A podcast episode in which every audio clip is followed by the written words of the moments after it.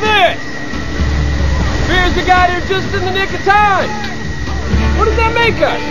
Big damn heroes, sir. Ain't we just? This is Louis Donald. Finally glad to have you back where you belong. Quand je suis sur scène et que je ne suis plus du tout Angèle, quand je sens, entends, vois ce que sent, entend, voit mon personnage, eh bien ça c'est vraiment magique.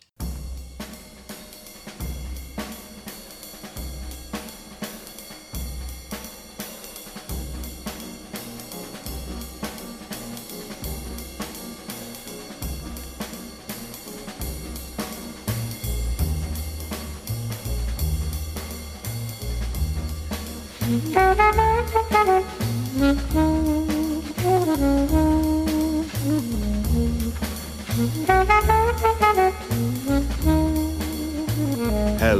and welcome to Shoot the Breeze on Resonance 104.4 FM, the film and TV radio show where a handful of film enthusiasts shoot the breeze about all things film and television. I'm Marcus E. Acko, and I don't know about you, but I am itching to get back into the cinema and watch a film on the big screen. I am producer Dave. Yeah, I'm, I can't wait to be quite honest either, but I'm not too sure which one I want to go and see. That's the Oh, problem. that, that- that's the yeah, that's the question, right? So it's like because there are a number of films that are out at the moment, um, uh, quite quite interesting films. Uh, for me, one in particular that I do want to see is like out of all the other ones that are there that I keep seeing the adverts for, the one in particular for me that I want to see absolutely is. Um, and give me a second. I'm just gonna pull up the, this. This is what I don't want to get wrong. It is called Nobody, and it is starring uh, Bob Odenkirk. So those who are fan, those of you who are fans of Breaking Bad and Better Call Saul would recognize Bob uh, Bob Odenkirk from uh, from that. He plays Saul Goodman, the the lawyer in Breaking Bad, and you see him in in um, in what is it in Better Call Saul. So this one it's called Nobody, and it's literally the way I just from the from the advert or from the trailer. It's essentially a uh, it's a comedy version, in my opinion. It's a comedy version of John Wick. So it's it's it's the, the tagline goes: a bystander who intervenes to help a woman being harassed by a group of men becomes the target of a vengeful a vengeful drug lord. So I had no idea about this film. This was a couple of months ago. I watched the trailer. Had no idea about the film. I just saw Bob Odenkirk's face just pop up on the screen, and I was like, I love everything that he's in. Every everything that he's in, even if I don't like what he's in, I like him as a performer. And so I was like, I watched the trailer, and it was just, I was like blown away. And I, you know, like I said, he can't do any wrong for me. Well, he can probably, and he, I'm not gonna say he will, but I loved his work in the trailer, and that's what I want to go see. It's called Nobody. It's in cinemas now. Even Mark Kermode tweeted, Mar- a film critic, Mark Kermode tweeted recently. He said, um, and he says he, he in his tweet he said something very succinct, succinct. He said something along the lines of, um, I, I'm, uh, I'm, I can't stress this enough. The best film in cinemas at the moment is Nobody, and it's just so that is high praise for me. I, I want, I originally wanted to go see it before that um, review, but that's basically what I want to go see it. Thing is, it's an 18, so I can't take the kids. The kids are excited to go watch something as well. Um, but what I'm thinking I'm going to do with them is I'm going to take them to the cinema when it's a Marvel, when it's an MCU movie. I've already professed my love for MCU, so anybody who wants Yes, to check my credentials, I'm not going to go through it length. At in length, yes. if, if you want to check out the receipts, go and listen to previous shows where I've professed my love and devotion to the MCU. Same with my family. My entire family are indoctrinated into the church of MCU. So I'm thinking that the very first movie going back after the pandemic and the lockdown for the kids, for me, is going to be an MCU movie, which most likely will be Black Widow, which is coming out pretty soon. So, uh, producer Dave, is there anything in particular that you might want you, you've seen that you might want to go and check out in the cinema? I haven't seen any uh, trailers recently. There are th- there's a backlog of films that are due to come out. Um, the, it- the MCU ones, obviously, plus um, the uh, which one is it again? The uh, James Bond one. I'm not too sure. Oh, yeah, yeah. I mean, there there is one that I'm thinking of, but I'm not too sure when it's going to come out. Um, I've heard that they're going to re uh, do a reboot of the Toxic Avenger. And, Okay. um, and I remember watching the first one, which was just so funny. And I think if they do it properly, I might I might be up for watching that one as well. So yeah, that, that, that's something to look forward to. But yeah, when it comes to what's in the cinema now, there's just so much choice. I'm just like, uh, deer in the headlights. But yeah, I'll find one and then I'll let you know which one it is.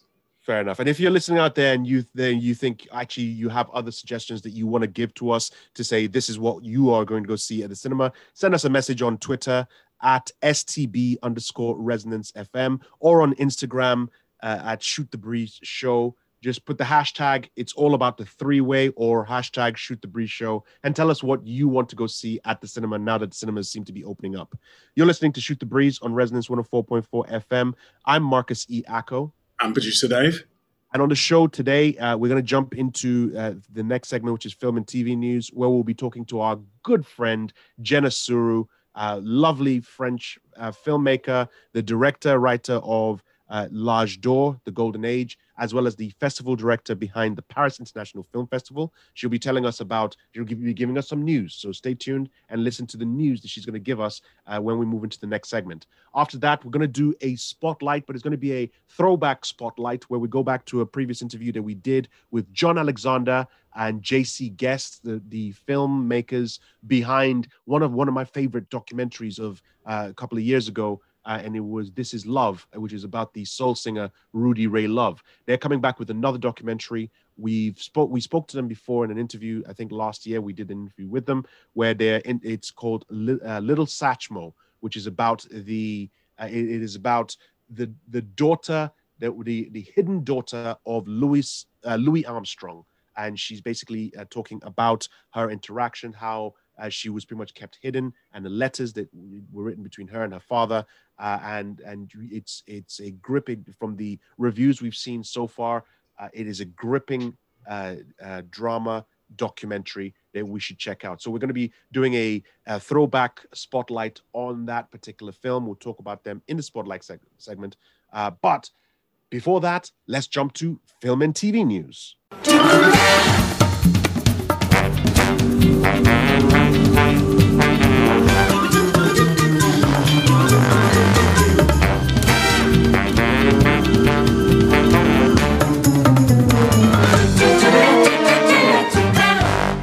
Listening to Shoot the Breeze on Resonance 104.4 FM. I'm Marcus E. Acco. And I'm producer Dave. and we have with us she's she's pretty much part of the show so we can't even we don't even need to keep on introducing her she's uh, the beloved friend of the, of the show uh, please tell us your name and uh, w- and how many times have you been on our show Hello, thank you so much for this amazing introduction, Marcus. I'm Jenna Suru, and I'm not counting anymore how many times I've been on your show. I only know I'm your record guest, as you always very kindly remind us. So I'm very proud of. absolutely you are you are I want to keep far- the record number. you've, you've, you've broken all the records for how many times you've appeared on the show. It literally is a, is a sense where we should even just start introducing the show as basically Shoot the Breeze uh, on Resonance FM with Marcus, David Campbell, Laura, and Jenna Suru. Eh, Because eh, you are on, but we love having you on because every time you come onto the show, not only do we hear that lovely French accent of yours, but you also have news that you always have to come and tell us about your numerous projects that you're doing. Um, so for those people who have never listened to the show before and are listening to us for the first time, uh, Jenna, Jenna Suru is a wonderful French filmmaker. Uh, she made the film L'Age d'Or, The Golden Age, uh, which has been doing gangbusters in various festivals across the world. She's also the festival director of the Paris International Film Festival, and now she's going to be working in conjunction. I'm not even. I'm not going to say this. I'm not going to say this. I'm going to let her break the news for us because every time she comes on the show, she has a new uh, um, bit of news that she wants to tell everybody. So, Jenna Suru, I'm going to hand over to you. You are working in conjunction with a big film festival this year. Tell us about it. say it. It's true, it's been such a challenging year, but also such a, a transitional time. And so many of us directors, filmmakers have been working on projects and developing uh, films which we could not necessarily shoot in these circumstances. So it's really exciting that now things are reopening. I got my second vaccine shot, and France has just officially announced we could be maskless in the streets and uh, also the reopening even of discos. And so that's really exciting. Um, so the first point we're really excited about is for the Paris International Film Festival that I run. We're going to be officially present on the Cannes Film Festival at the EU Pavilion. We are going to be present with some of our press partners, um, but I, we still have a few surprises. But basically, we will be interviewing some of the filmmakers who have been selected at the recent edition of the Paris International Film Festival. We've had wonderful films screened there, and you guys were very kind to be one of our press partners. It will be so wonderful to safely meet and meet on the market to actually celebrate cinema and tell them and ask them to tell us physically about their stories this we will be streaming online also for those who can't attend the Cannes Film Festival. Uh, for those who can attend, we have quite a few surprises. So it's really nice because for a festival which really promotes change and internationals, um, not just French filmmakers, but also international filmmakers, to have this opportunity to celebrate cinema at the Cannes Film Festival for this edition, which is unique in itself because it's set in July and with our press partners, it's just it's putting a big smile on our faces. I absolutely. You mentioned some of the filmmakers that were part of the Paris International Film Festival. We uh, were more than uh, more than delighted to be part of uh, of that that uh, organization, part of that uh, festival, that event, we got the opportunity to see a lot of wonderful films. Invisible Love. Um, uh, we got to interview a lot of. We got to interview most of the filmmakers whose films were being uh, were on there. Uh, Ethan Iskow. that, a lot of those filmmakers that had tremendous pieces of work being shown. we got to chat with them. It is such a shame that we can't be there with you at Cannes and I know it's it is something that I've I, every I've I've been to Cannes once, uh, almost a hundred million years ago, and I still have memories of being there, and I I can't wait to go back again. Not maybe this year, fingers crossed next year for both Shoot the Breeze and maybe a project that I'm working on at the moment, which we'll talk about in, in, in the future. But I want to talk to you, especially about some of the projects that you're working on as well. So you're going to be at the film market at Cannes. For the uninitiated, what does that actually mean? What does the film market mean uh, in Cannes? Because some people would think of Cannes Film Festival as just basically uh, uh, and you know a series of films being shown. What they may not have any idea of what the market actually is. So tell us, what is the market, the film market at Cannes? What is it all about? The Cannes market is such an important time in the year for filmmakers, buyers, sellers, so mostly distributors, exhibitors, festival directors, sometimes servicing, because it is a time when filmmakers can pitch their ideas, their stories, their scripts to producers who are attending the market.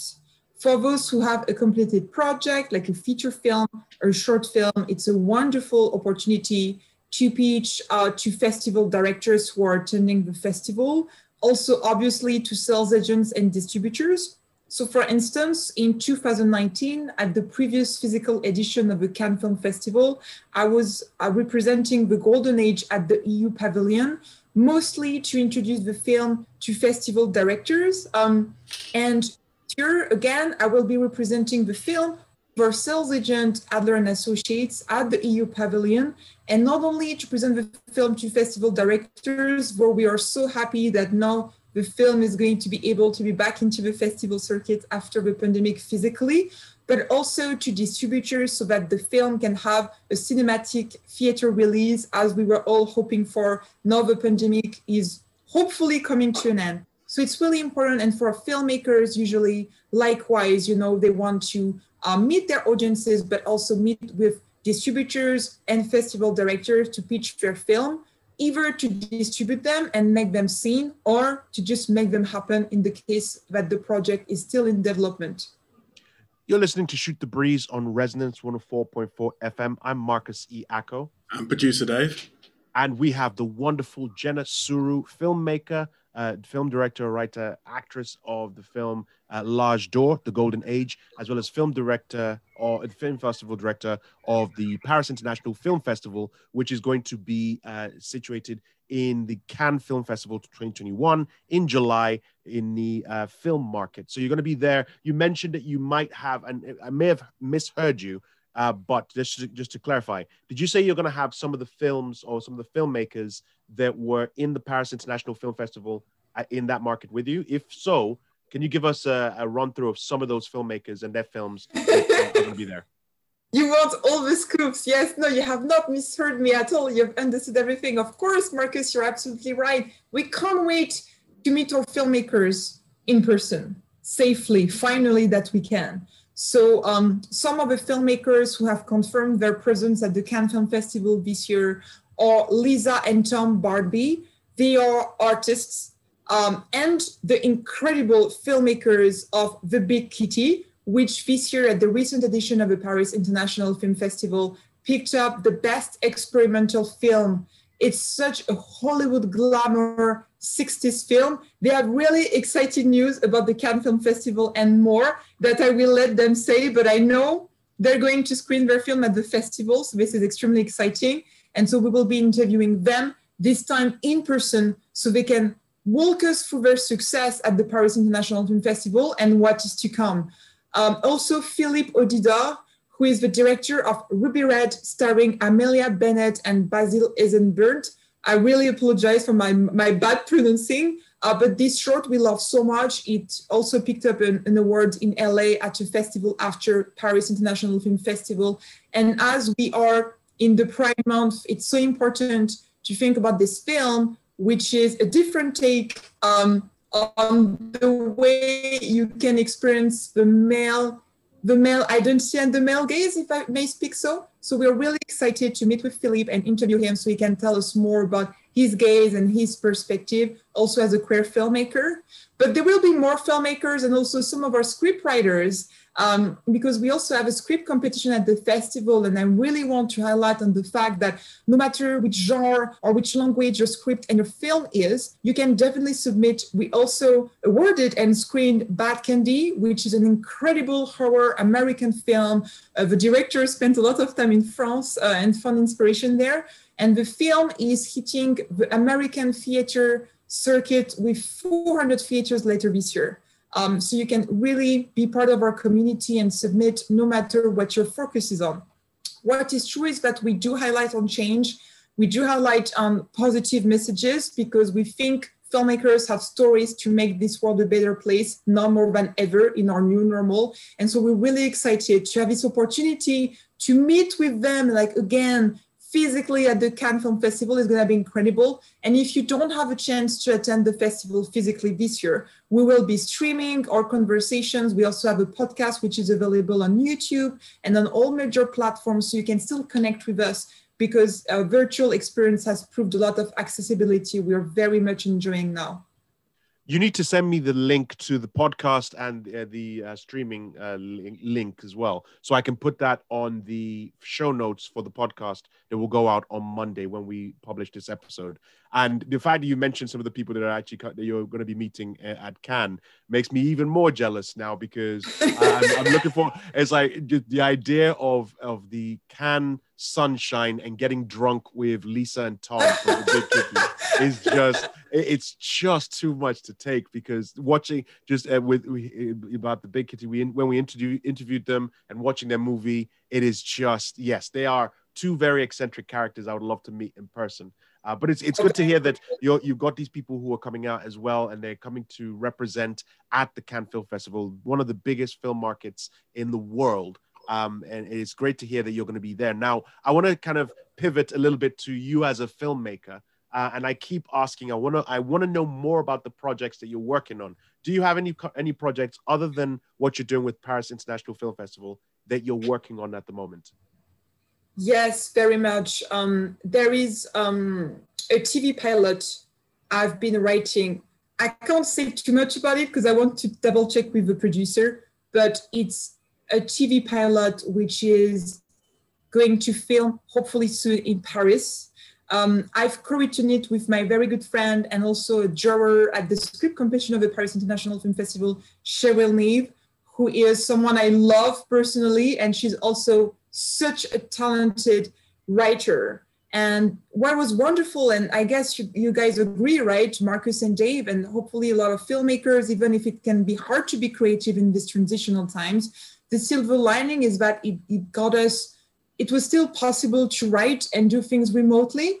And so we've been with Cheryl, who's based in the UK, co-writing the TV pilot of this extremely um, inspiring um, story we've been working on. So originally I developed it with the producer. And so we've writing, we've been writing it together with Cheryl. And it's such, it's just such an amazing experience to write with her because we really inspire each other and she's just an absolute bliss uh, to work with. She attended the European premiere and West Coast premiere of the Golden Age. So we've shared some stories before pandemic, but we're really, really excited about this, this TV pilot also as I've been working for Cannes Film, um, not just Cannes Film Festival, but Cannes series, kickstarting the first editions uh, with the collaboration of MIP Markets.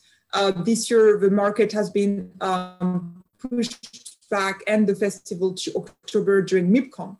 And TV is just such an exciting media right now, also because we are looking for more content also as an audience member. So we are meant to be filming it as soon as it's completely safe now that we have the vaccine and, and things are really getting to a new normal somehow, hopefully. We're really hoping we can film soon.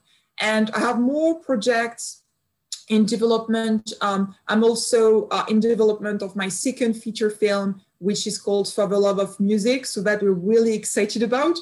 It, it has some crowds though, so we will need the pandemic to be ahead of us, like for good. Um, but it's just and for the golden age we have some surprises we can't talk about as of now but we do. It's wonderful to see all these projects we've been working on. I was a lot in pre-production during the pandemic and then second wave hit so we had to cancel the filming and push it back. But now uh, things are going to be rescheduled so it's really exciting to just finally you know get our voices out there. I think there's such great energy right now. I don't know about you guys but you guys also you have such a great energy and like spreading the love and just the tips the good tips for our filmmakers. So we we highly cherish that and we really mean that uh, thank you for sharing for saying that because uh, yes we do in fact me personally I, and I'm, I'm sure producer dave agrees we get a lot of our enthusiasm from the guests that we have on the show like yourself uh, and, and the shakespeare sisters when they come on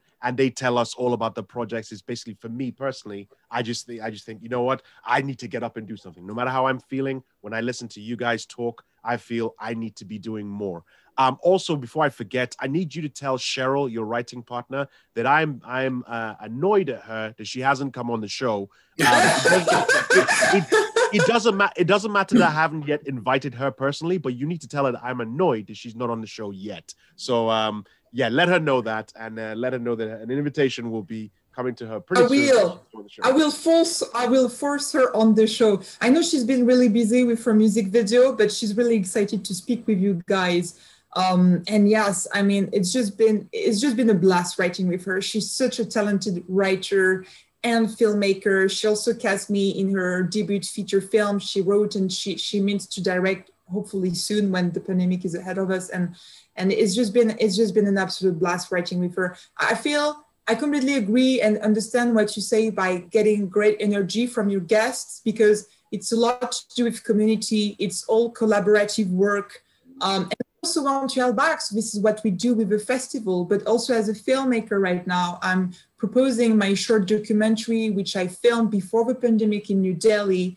Um, I was meant, as you know, uh, during the pandemic to go back there to film a feature version. And obviously right now this is canceled because it's, it's too tricky to go right now. But I do offer my speaking and the screening of this documentary, which is such an important story about resilience. And we still must think and help each other in these times, which, which are still transitional, we still must support each other. It's been quite challenging for a lot of us. And so we do need this resilience and we do need to move forward together.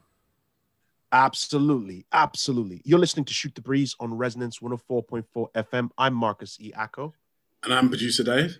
And we have the fabulous, ever so talented filmmaker, film festival director, and uh, and podcaster Jenna Suru uh, on the show talking to us about her uh, film her film festival, Paris International Film Festival, which is currently at or is going to be at the Cannes Film Festival uh, this year in July. Also talking to us about her numerous projects that she's got going on. Uh, just so we can put it on the personal side. How are you doing personally? I know obviously this has been a very um, tumultuous time across the world. You talked about Paris now letting people out and being able to interact, etc. How are you doing personally with the lockdown, with the pandemic, etc.? I'm being very, very thankful and excited because obviously we understand how challenging these 15 months have been. So, in a way, we have been so lucky here with the Golden Age team, with the festival, because our recent edition was so amazing and successful. We had we just understood the silver lining and learned so much from the virtual experience, which also provides a lot of accessibility. Um, the recent weekend, I was attending the Awareness Film Festival Minifest, um, and and they have more, and we have another one coming up in August. And we were discussing how incredible it is to be able to connect when you know probably we wouldn't be able to do a mini fest uh, physically in usual times. So there is a silver lining with that, which I very much enjoy.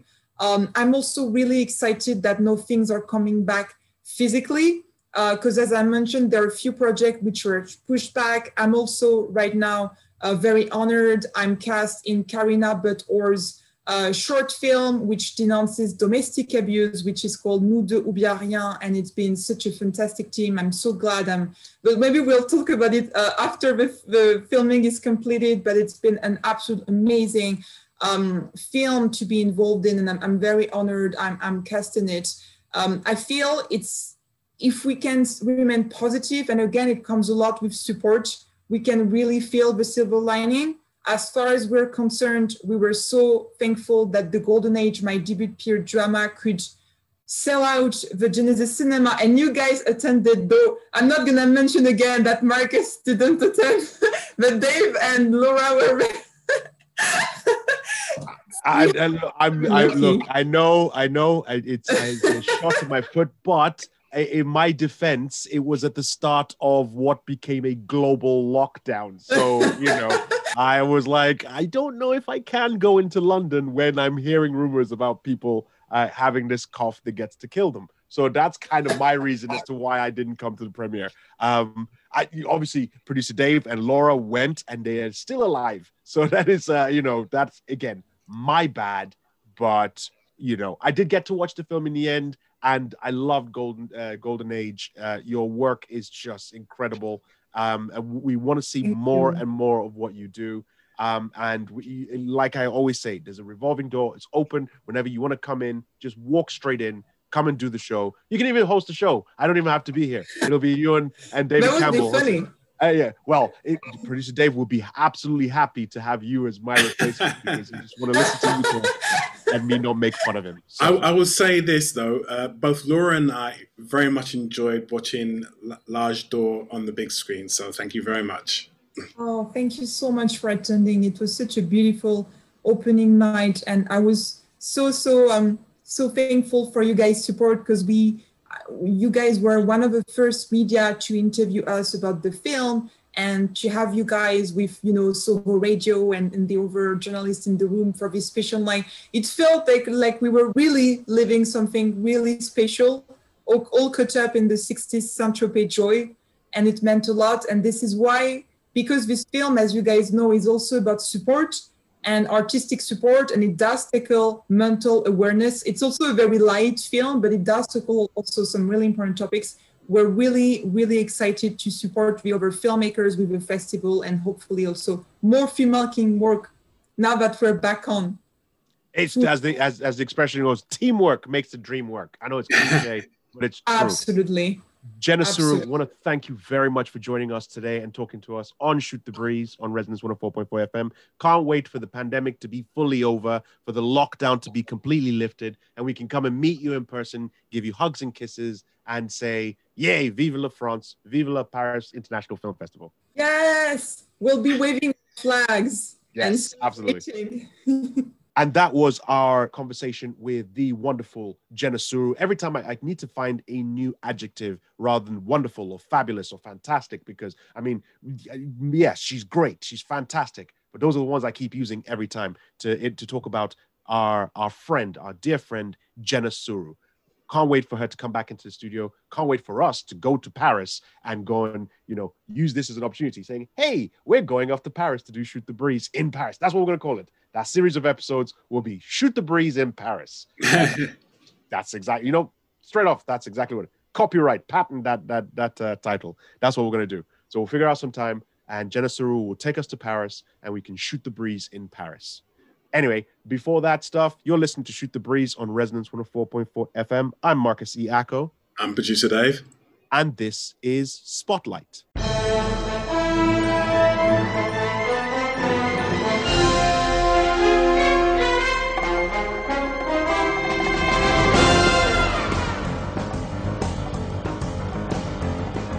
You're listening to Shoot the Breeze on Resonance 104.4 FM. I'm Marcus E. Acko.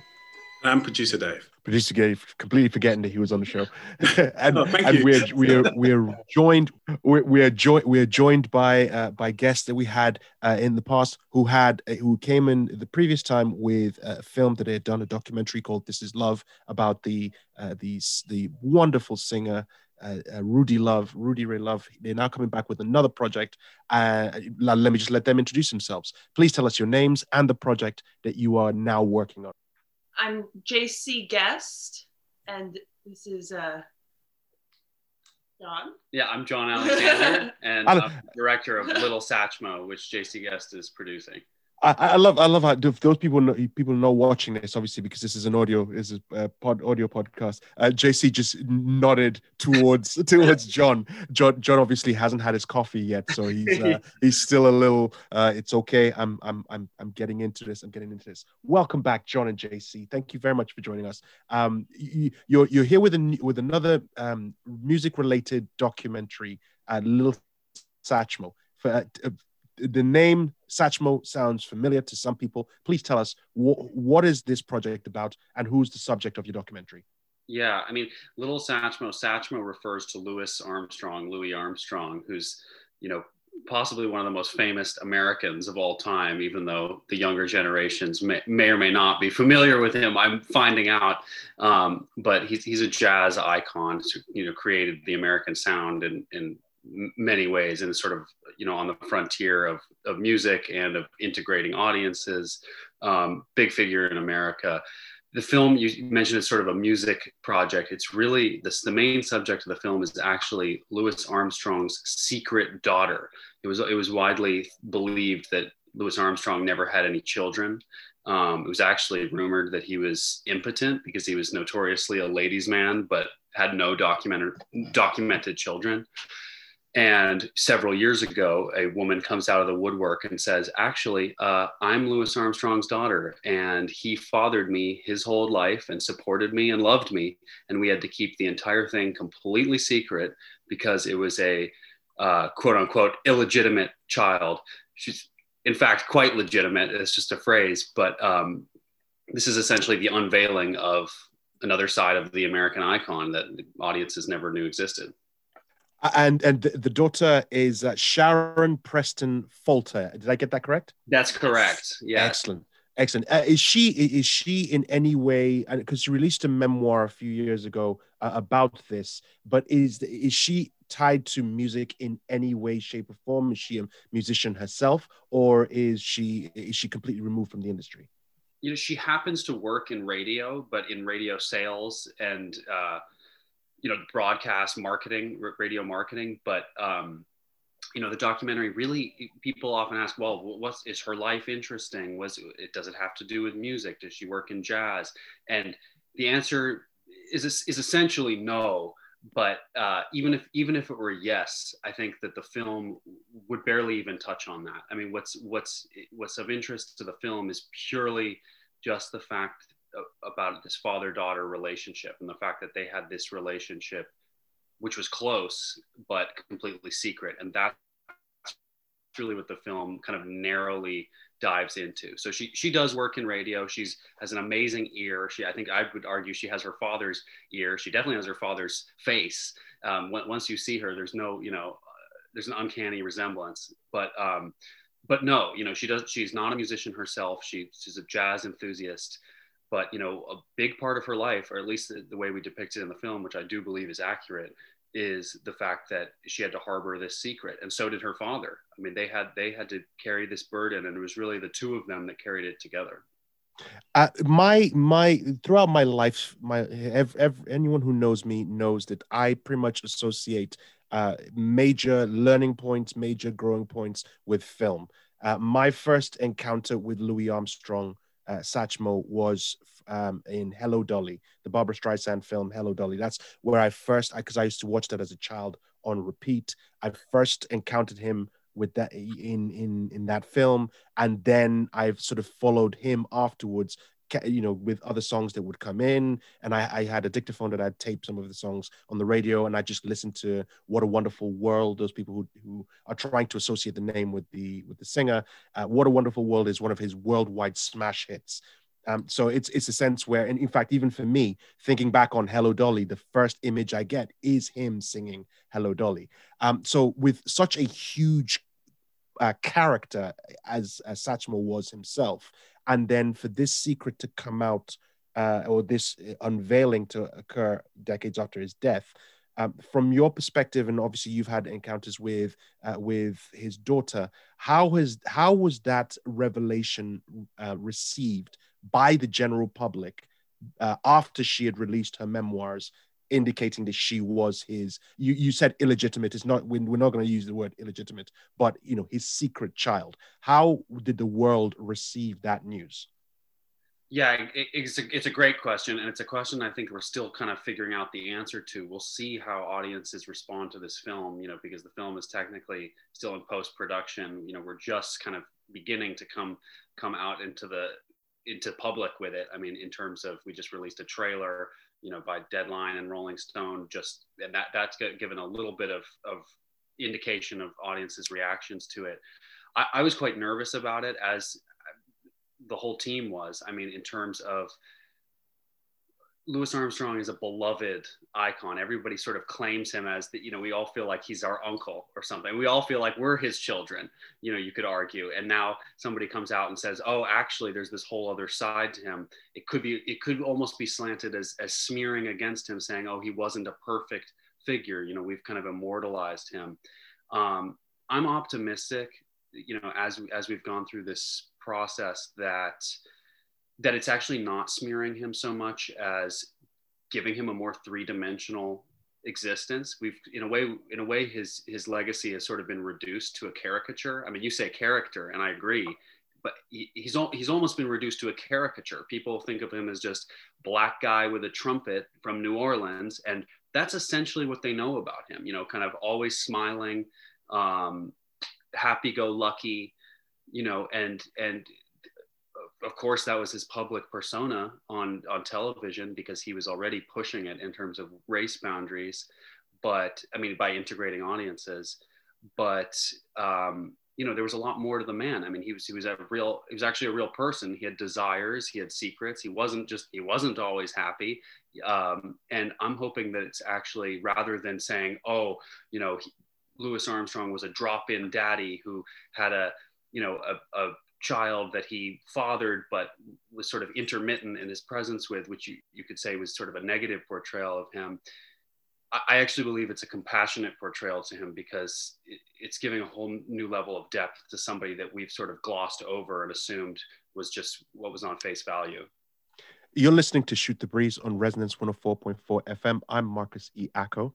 And I'm producer Dave you, we're speaking with John Alexander and JC Guest, uh, the producers and filmmakers behind Little Satchmo. Okay, Sharon is saying that Louis Armstrong is her father. So I know that a lot of people are going to ask the first question is what proof has she that he was her father? Well, one way to perhaps talk, I mean, fatherhood is a funny thing and mm. fatherhood inherently has a lot of belief and trust. you know, associated with it. Um, and one thing that is very much documented and true is that Louis Armstrong believed he was Sharon's father.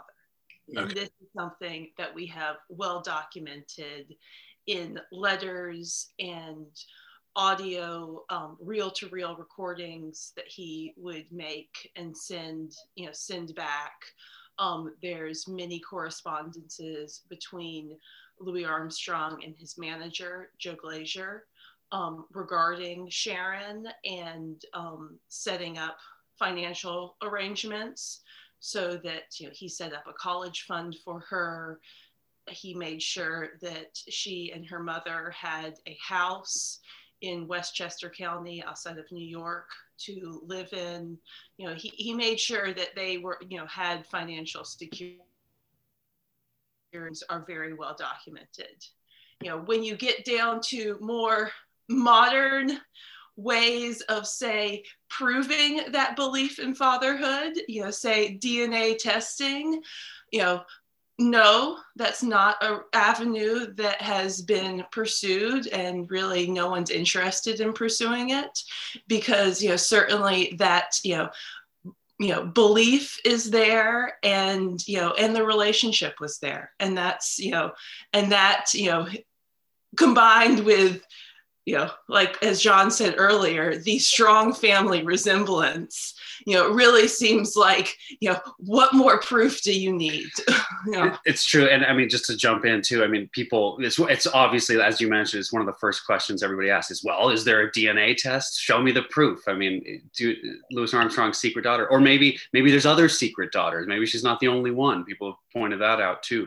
Um, but I think that those are questions that will be asked only before seeing the film. This is my this is my ego speaking maybe, but like I think it's the type of question once you sort of see the accretion of evidence, these letters that JC is mentioning, the the recordings that Louis Armstrong would would send to his daughter, say, "Oh, how's my dear little baby?" and "Oh, I'm so excited, she's on her way." And I mean, it was apparent that he believed this was his daughter. And, I mean, and it was his daughter, uh, because you know Sharon's mother believed it, Sharon believed it, and he believed it. Well, I mean, what else do we, what else do we need? But after the film, after you see the film, I don't think anyone's going to be asking that question. I mean, that's and because as far oh, as I'm concerned, if the father is acknowledging the child, then that is the father. If you see what I mean, that's the most important thing. As long as he's acknowledging the child. So if you're saying that she's got the evidence that he's acknowledged her, that's great.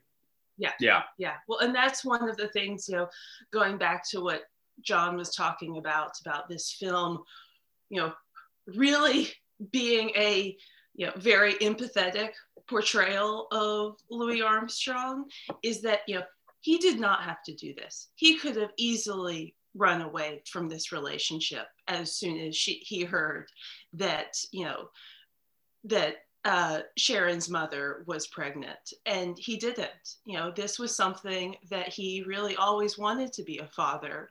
And relatively late in life, he learned that he had an opportunity, you know, to do so. And he really embraced that relationship and made sure that, you know, in a, yes, you know, somewhat imperfect way, but in a real way, you know, he had a relationship, you know, with his daughter and he was a father. And Sharon certainly believes that he thought he was a very good father you know and certainly compared to you know all of the father figures that he had in his past you know which were you know very you know flawed father figures in their own ways. Um so yes exactly. Fatherhood is a lot about belief and acknowledgement and in this case it was all very much mutual and, in the trailer for for your film and in the rolling stone article uh, sharon says publicly fawning over a child fathered with his mistress wasn't exactly an option for louis armstrong. He always wanted to be a father but we had to keep it all a secret. So uh, obviously because of his fame and because uh, again setting if you think of time you know time zones or not time zones time zones is the wrong word um you know errors yeah, yeah, thank you errors right. right? So it's one of those situations as well as the fact that his publicity his celebrity as a black man in america was a time where anything that could tarnish his reputation the slightest thing that could tarnish his reputation essentially would tarnish his reputation and shut down his career. So a scandal such as uh, a child out of wedlock, while these days you have American presidents who can who can who can Right. have that, but and and and it's okay. Back then, it was not something that could be seen as forgivable in that regards. Now, the question I want to ask and I, I, I don't know if it's addressed in your film. Uh, Louis Armstrong died in 1971. Uh, we're now 2021. Uh, the the uh, she wrote her memoirs in 2012.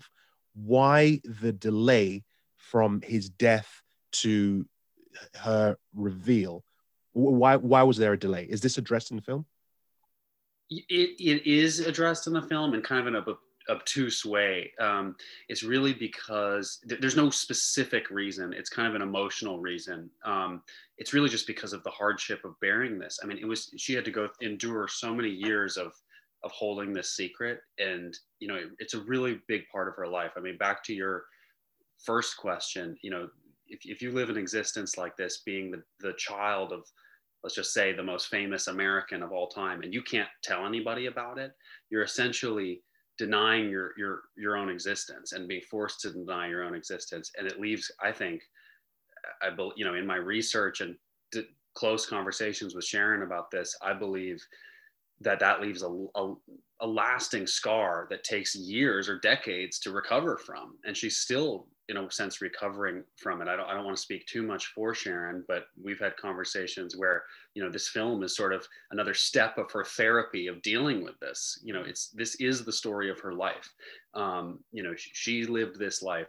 Even, even if we, let's say a DNA, DNA test came back, not that, not that anyone's going to do this and not that it would come back with this result, but let's say, let's say she was not related to, to Louis Armstrong. She is, but she still lived this life, you know, and it still takes years to re- recover from that. So I think that's what the delay is about. It's just the fact that this is really, really tough. As loving as the relationship was, it, she wasn't ready to confront it, and she ne- and she never really had the opportunity to confront it. I mean, other other film, um, I, I believe some other you know film companies had been in discussion with Sharon. It wasn't quite the right fit. They weren't going to do it quite. You know, we've been trying to work with Sharon. It's in close participation with her. We're not really just treating her as a as a subject. I mean, she's really a collaborator in this project and and has a real voice in how we're telling her story. It's really important to me since that I mean, so much of her existence was kind of glossed over previously that that she really has a say in how this is is coming out and it's authentic to her perspective. So I think that's what the delay was about in terms of writing the book. It, it you know, first of all, it takes a long time to write a book, but um, just I think it's an emotional uh, an emotional issue. You're listening to Shoot the Breeze on Resonance 104.4 FM. I'm Marcus E. Acko. And I'm producer Dave. And we have with us the filmmakers behind the film Little Satchmo, JC Guest, and John Alexander. The last time they were on here, they had another beautiful, and I watched, I got to watch that film. You haven't sent me the screener for this one. Uh, you, um, you sent me the screener for This Is Love before we went in and before we came to interview you. And my heart was was broken and mended and and lifted by uh, by the story of Rudy Ray Love. Uh, I'm, I'm I'm assuming based on your your work, your previous work, that uh, Little Satchmo is going to do exactly the same thing. But it seems there's a there's there's a tends to be a trend in your projects and both the projects that both of you work where you find these gems, uh, you know, that sort of have a the the the back their the backstage behind global success. Same thing with Rudy Ray Love. A lot of the work that he had done, he had, you know, a, a lot. He, he influenced a lot of big name celebrities like Eric Clapton and so on with his music. They all, you know, rave about him, but he was always in the background. No, nobody ever really, not nobody ever really, but globally, people didn't remember him. Same thing with uh, with Sharon being the the hidden daughter of of Louis Armstrong. Uh, is this a trend uh, in your uh, film career that you're just literally going to be unearthing these gems and and using them as your documentary fodder? I, I don't know. As long as as long as JC keeps letting me do these kind of stories, I think it will be a trend. Uh, honestly, it's one of these things. It's like probably like psychoanalysis or something. I think we're just sort of doing this and not real, sort of looking in the rear view mirror and, and in retrospect realizing what we've done. It was not conscious to to make a pattern in our work. I never I, I wish I could say it was like a dream of mine to unearth unsung heroes or behind the scenes people and that that was always my dream. It, it really wasn't. It's always just been to make films. And we happened to stumble into meeting Rudy Love when we were on a, a previous film. And that you know and that was captivating and gripping and we we went with it. And then because of that film sharon was introduced to us. I mean it, it's sort of it's sort of an underwhelming answer to your question. I wish i had something more interesting to say but really one project just kind of led to another. And i mean once we kind of stumbled into the material we just couldn't resist it it's it's not a problem having a niche, right? If you have a niche in the market and you're using that, that's fine. You'll when you come into the third film and it's about the guy who inspired the you know Elvis Elvis Presley in his songs or or or something else like that, like Cliff. I don't know. I was going to say Cliff Richard, but uh, I don't know if Cliff Richard is as big in America as he is in the UK. But when you have uh, Cliff Richard's inspiration and you're doing the, the, the documentary for it, well, I'll just avoid that question and just introduce you as the niche of uncovered gems. That, Right, that's there you go. basically yeah what I, it is. I should just lean into it and, ex- and Yeah, absolutely. That at this point, it's a pattern so but uh, I, I promise you that uh, you know if we come back on on the show with you know what you know our next film you know i can't talk about it right now but i promise you that it'll be very very different Oh, fair enough. This is where you're going into full, you're going into fiction and it's action packed. It's, it's ex, Expendables 4. That's basically what you're coming up with. I I, I know. You- it's possibly ex- possibly Expendables would 4. say but yes That's cool. We'll, we'll, we'll break the story here. I, I believe producer Dave has a question. You said earlier that the film is currently in post production. So I'm just wondering when was the when did you start filming? yeah right so we we um, it was all in 2020 it was actually really the summer and fall of 2020 it was actually a relatively fast turnaround especially c- considering the pandemic um, well and especially in comparison to my previous work which took eons but we, we did the principal photography in fall of 2020 it was it was a you know socially distanced masked shoot where we quarantined before and that presented all sorts of new challenges, but we, of course, safety came first. Um, filmed in 20, fall of 2020. We've been editing ever since. And by the way, I will send you guys a screener as soon as soon as the cut is locked. Uh, we will be announcing a world premiere very soon. Actually, it will be coming out in Europe um, this summer at, at festivals that are may, may or may not be Oscar qualifying. So I'll just you know throw that out there. But we will we'll absolutely send you a screener. Hope to maybe you know have another chat about it after after that point. But um, it was filmed. The, the shoot was actually quite quick. I mean, because of both because of the pandemic and because of sort of my insistence on it all coming from Sharon's perspective. We did a short shoot with Sharon. It was, only, it was actually only four days of you know so-called principal photography with Sharon, four pretty intense days, um, which we planned for. I mean, it was not interview based. It's it's really lifted from or adapted from her memoir. So in a way, we had a lot of in a way, it was more of a narrative feature film style shoot rather than a typical documentary. We, I was not having her sit down and just kind of expound on the story of her life. It was highly planned. Um, so that was that shoot. And then the rest of the shoots are either essentially sort of B-roll second unit type shoots that, that the reason for that was that they were supposed to be point of view. Um, I, I believe it's effective. I mean, it's all sort of seen from this child's, from little Satchmo's point of view. So that didn't involve any actors. It didn't involve Sharon. Um, what what did involve Sharon extensively, and we probably spent more time on this than anything else, was the fact that Sharon narrates the whole film. So it's all from her perspective. She's the only voice you hear, other than occasionally, you know, or more than occasionally, but periodically her father's, you know, musings to her and and a bit of his music. Um, but it's all from her perspective. So we did we did voiceover sessions remotely over FaceTime and Zoom while Sharon was in her home studio and we were in ours, and that was really the bulk of of the filming and uh, you know or the recording, um, which happened um, in the summer of 2020. So it was it was a relatively fast turnaround. We're just locking a cut now. Um, and doing kind of final touches with some some original music and and visual effects and kind of putting putting the finishing touches on it before we start sharing screeners with people like like you guys. Did you? Uh, oh, about the, the screeners. I, I I used to be shy about asking for screeners, but I've been doing this for three years. I'm shameless with it now. So it just for, for anyone else listening out there, filmmakers, if you've got a film that you want to come and shoot the breeze and talk about, send me a screener. Uh, I'm I'm I'm I'm not going to be shameless about it at all. Just go for it. You, you mentioned that uh, some of uh, Louis Armstrong's music is featured in film. Did you have any trouble licensing the music to put in the film? Yeah, so that is something that, you know, the, of course, you know, what we are using is, you know, we are very careful about. Um, and, you know, we are extensively working, you know, with a clearance attorney and working with licensing and, you know, fair use. You know, fair use has been implemented quite successfully over the past, you know, 10, 15 years you know in documentaries you know so certainly working you know it is somewhat of a fine line that we're walking but yeah so far we're successful and we also have some uh, original music that we're actually quite excited about as well that's going to be you know, used in the film. I mean you mentioned earlier hello dolly and what a what a wonderful world two of louis armstrong's most famous recordings.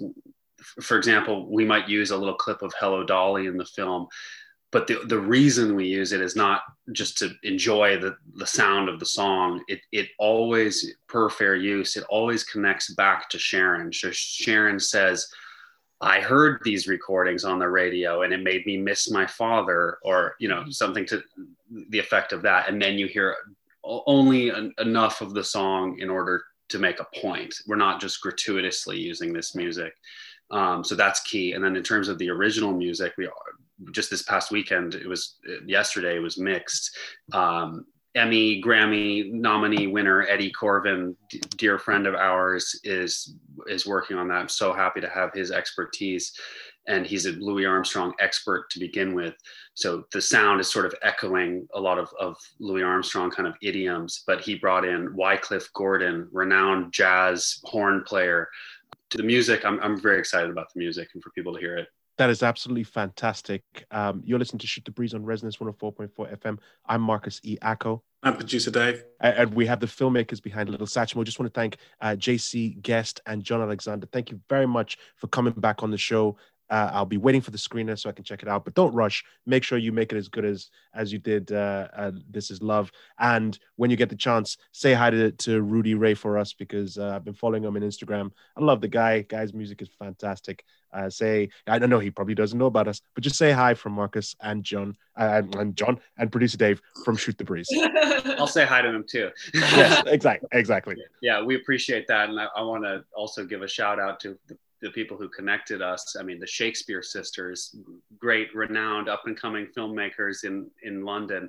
Um, they're the ones who who first saw our film This Is Love and, and hosted us when we came to London per Elliot Grove at Raindance, and uh, they introduced us to you guys. So uh, check check out if, for those listening, check out the Shakespeare sisters work as well hey we, every opportunity that we get we we give the shout out to the shakespeare sisters um but yeah we you know, we have nothing but love from this show and that was our conversation with John Alexander and JC uh, Guest talking about Little Satchmo. And that movie is actually going to be released uh, on the 29th of June, uh, which is next week. Uh, so if when you get the opportunity, go and check it out. We're going to put uh, links in the show notes on the podcast that comes out on Monday, and we'll try and push as much information as we can about this film because uh, having watched their first film, having watched the previous film, Rudy Ray Love, uh, about Rudy Ray Love, I really love these guys as a fil- as filmmakers, as documentary filmmakers, and I would definitely want to see them go far.